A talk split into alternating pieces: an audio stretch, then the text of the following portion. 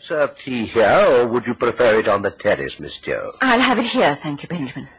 It's a lovely sunny day, Miss Joe, Is it? and very pleasant on the terrace. You're suddenly terribly solicitous of my welfare, Benjamin. I always have been, Miss Joe, but these last few days you've been pale and listless.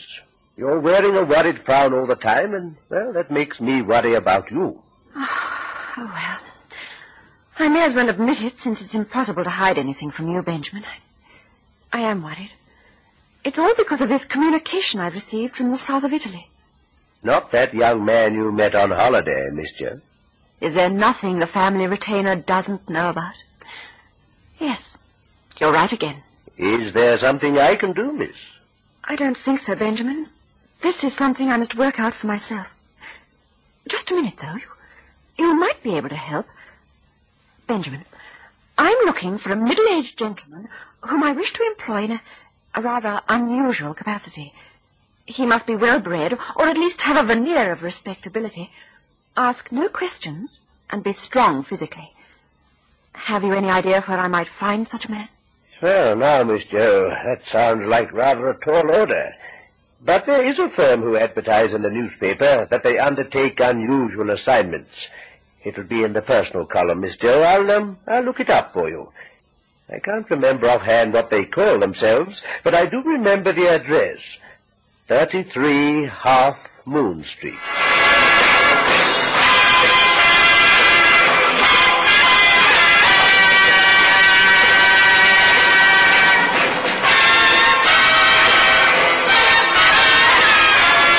Temporary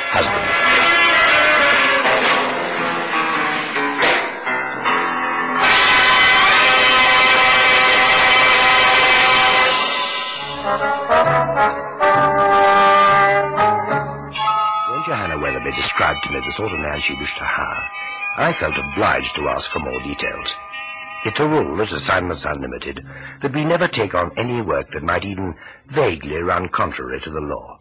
And her description of the man she wanted was the perfect verbal portrait of a confidence trickster. But Miss Weatherby was anxious to put me at my ease. There's nothing even remotely illegal in what I want him to do, Mr. Mason. It's just an unusual task, that's all. So unusual, in fact, that I, I want you to discuss it in complete confidence. Well, if there's a story, Miss Weatherby, why not tell it to me from the beginning? I mean, it'd certainly make it easier for me to choose the, well, the, uh, the right sort of operator for you.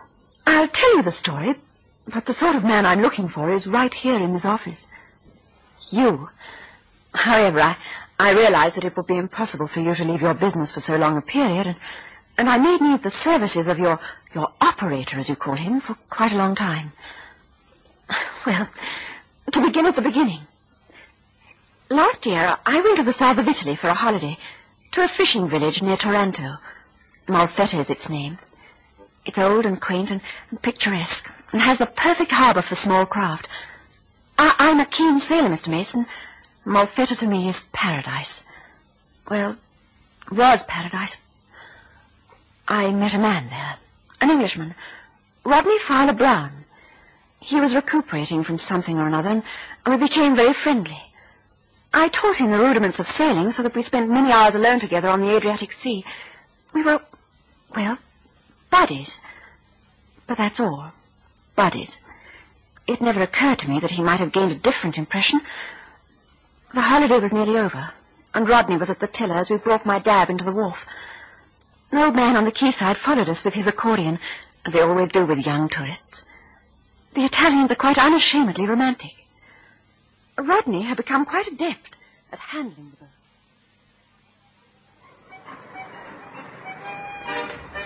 Starboard a point, Rodney. Starboard it is. I'm dropping the main sheet. Stand by to take her in. Roger. Oh, sorry. Aye, aye, ma'am. All clear, Rodney. Stand by the forward painter. Aye, aye, sir.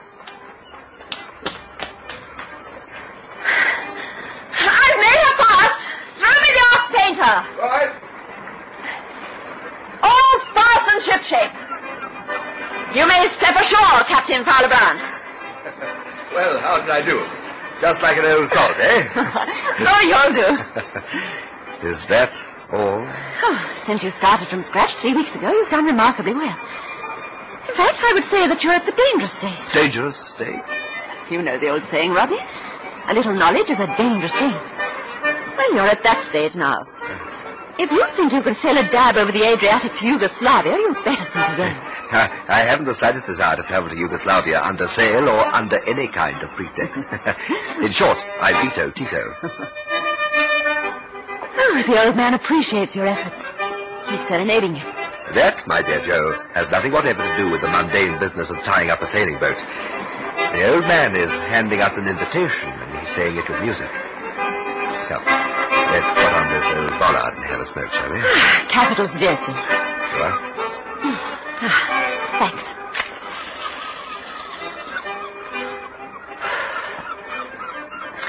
You were saying? tonight's the night for the Amora Cuesta. Oh, what's that when it's at home? It's an alfresco supper and dance on the seashore. All the young villagers from Malfetta and all the young lads and lasses from the neighboring farms gather together on the beach for a party and to confess their undying love for one another. Naturally, only couples in love are allowed to attend.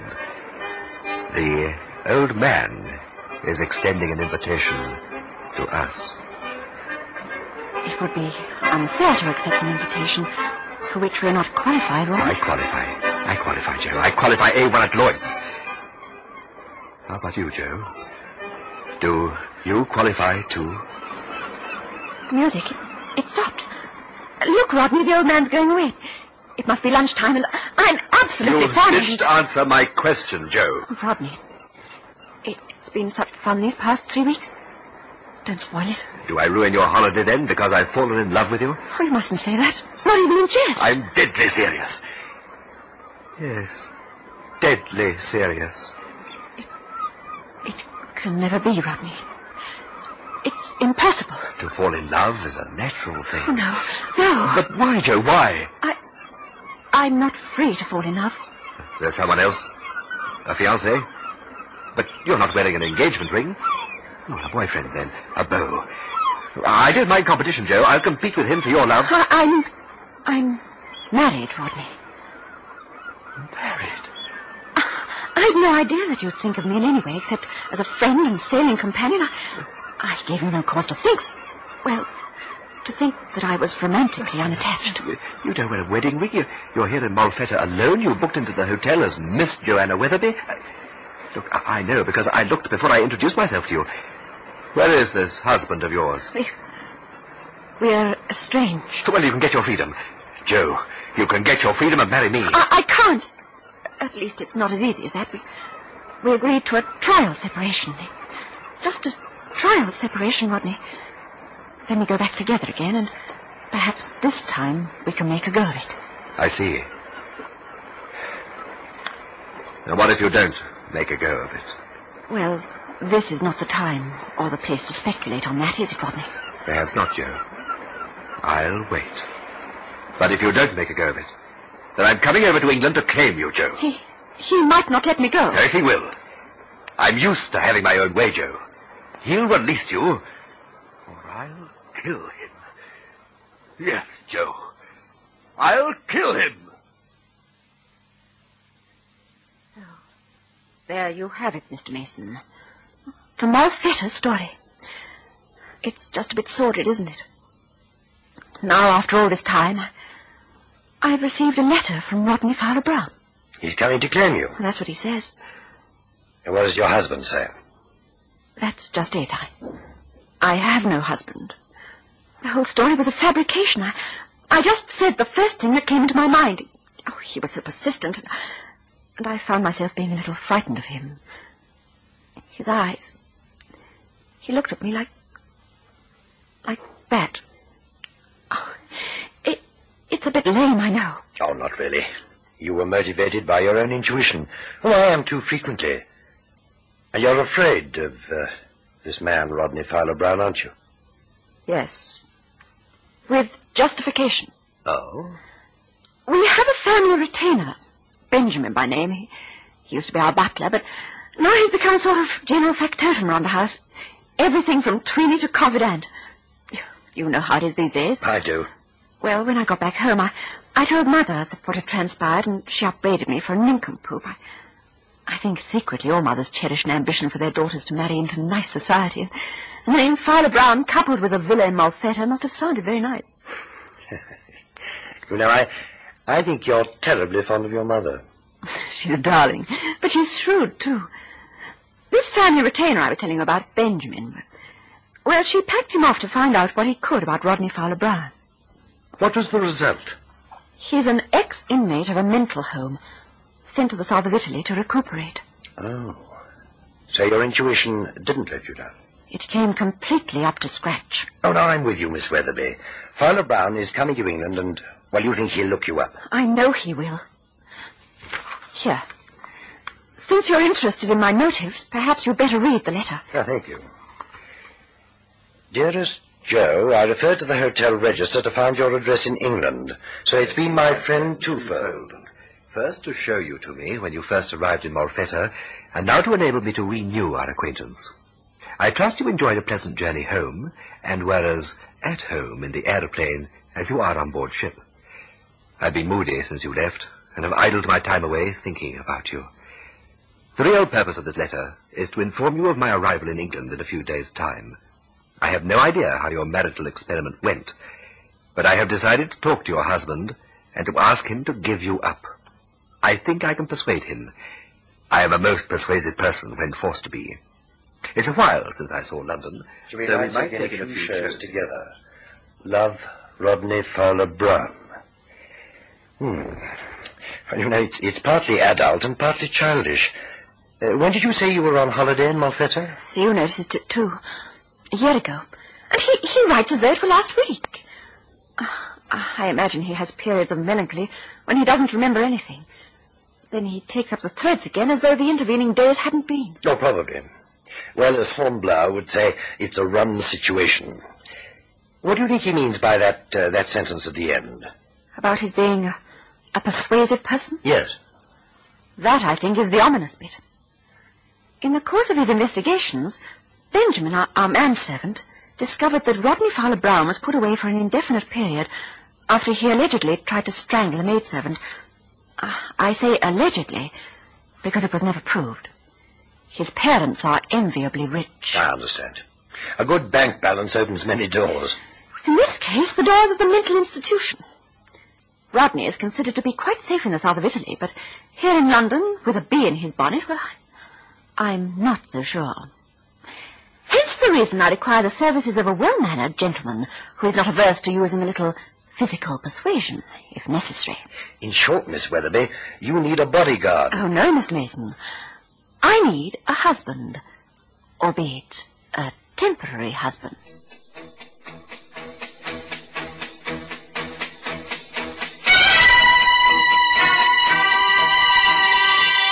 Johanna Weatherby had set me quite a problem. A gentleman who was both gentle and a man. I guessed her age to be around 30, plus or minus, and in her social niche, I reasoned that a 40-year-old spouse would not be incongruous. So it was that I decided on Marmee. Marmaduke Bray, to give him his full name. Marmee was a heavy gentleman with a heart of gold. His sojourn at Assignments Unlimited had been brief. The studious type, he was interested only in the occasional job that might introduce a small measure of excitement into his usually drab life. Being a temporary husband seemed to please him immensely, even though I had impressed upon him the absolute necessity of behaving like a gentleman.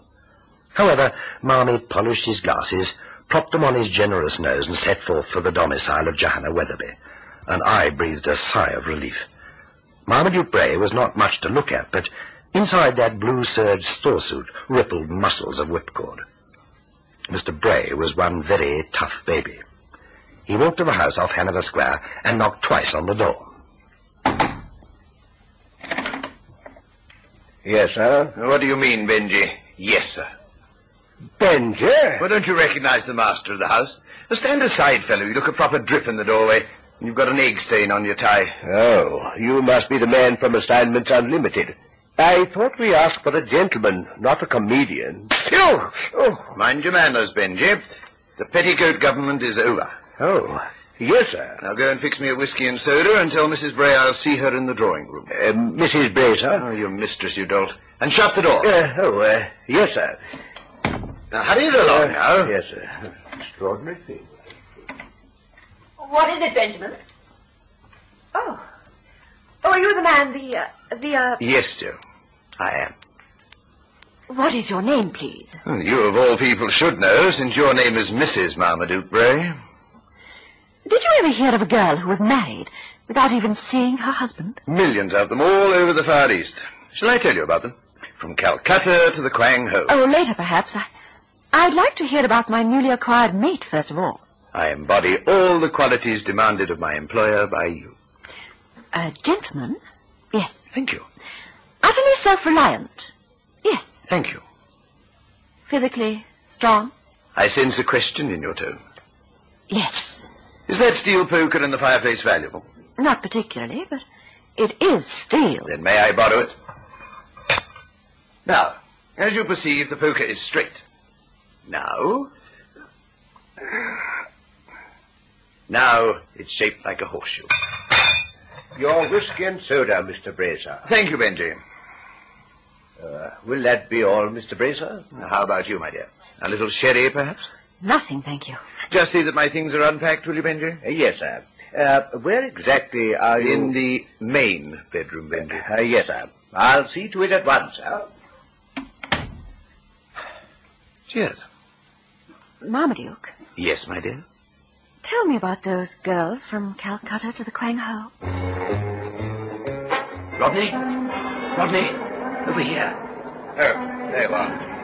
Hello, Lester, old man. So, you got my cable. Yes, but you should be more careful. Luckily, I was the only one at home. If Mother had found it, she would have confiscated it. Don't tell me she still treats you like a little boy. If I argue with her, she threatens to send me back. Back to the home. Well, there are worse places than that, Lester, believe me. I wouldn't want to go back, Rodney. Not if you weren't there. If we were back there together, then I wouldn't mind at all. But not by myself, Rodney. I, I couldn't stand it. Yes, they treat you like a kid, too, don't they? Yes. Except when you're around. You used to look after me, Rodney. Make me feel like a man. That's why I sent you that cable, Lester. I've come all the way from Italy just to see you. Now, there's no need to be afraid anymore, Lester. Come on. Let's take a stroll outside, and I'll tell you all about it. I'd do anything for you, Rodney.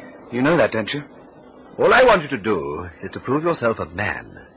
Do that, and you'll earn my respect. That's all I ask, Lester. Just prove yourself a man so that your mother can't sneer at you anymore, and the warders in the mental home can't treat you like a baby when I'm not there. How does that sound, Lester? Oh, wonderful. I wish it could be true. I- I don't know what to do. I don't even know where I should start. How does anyone prove they're a man, Rodney? How does a soldier in a war win his spurs? How does a man on the battlefield win his medals and the respect of his fellow men? He kills, Lester. He kills. Yes. Yes, he kills. Would you kill to prove your manhood, Lester? Kill? Yes, kill. To prove to me, to the world, that you're a real man. Yes, Rodney. I'd kill. I'd kill.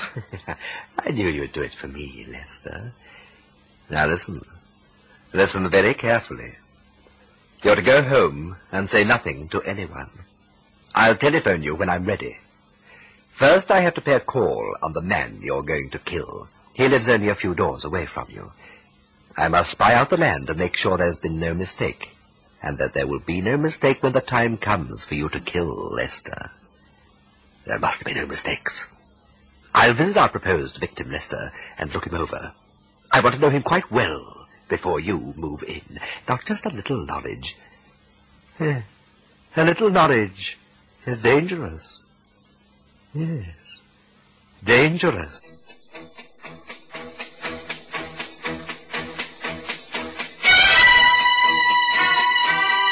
Told me it's interesting, Benji. You'd make a good assignments unlimited operator.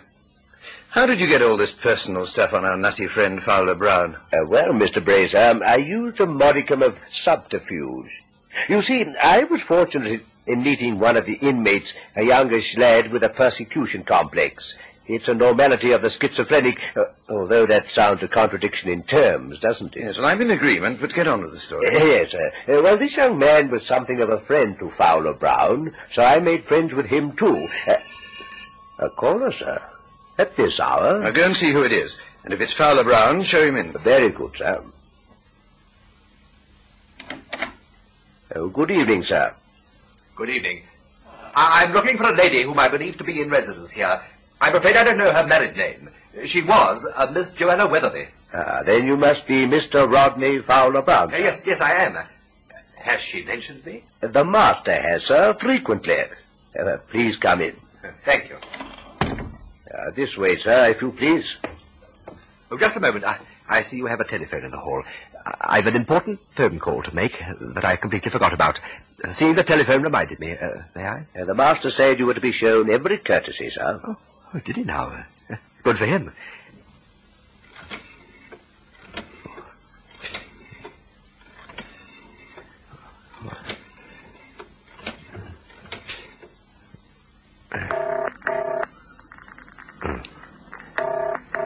Come on.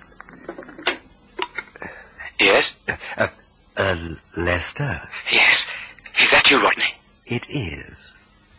Now, Lester. Now. Thank you. Uh, now, uh, where's uh, my lady's husband? Uh, Mr. Marmaduke Brazer, he's in the study. Uh, this way. Thank you.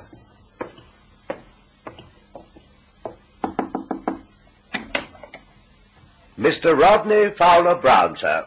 Come in, my dear fellow. Come in. Uh, well, will you require anything more of me, sir? No, Benji. I'll show Mr. Fowler Brown out. Very good, sir. Good night, sir. Good night, Benji. Grab a few. Thank you.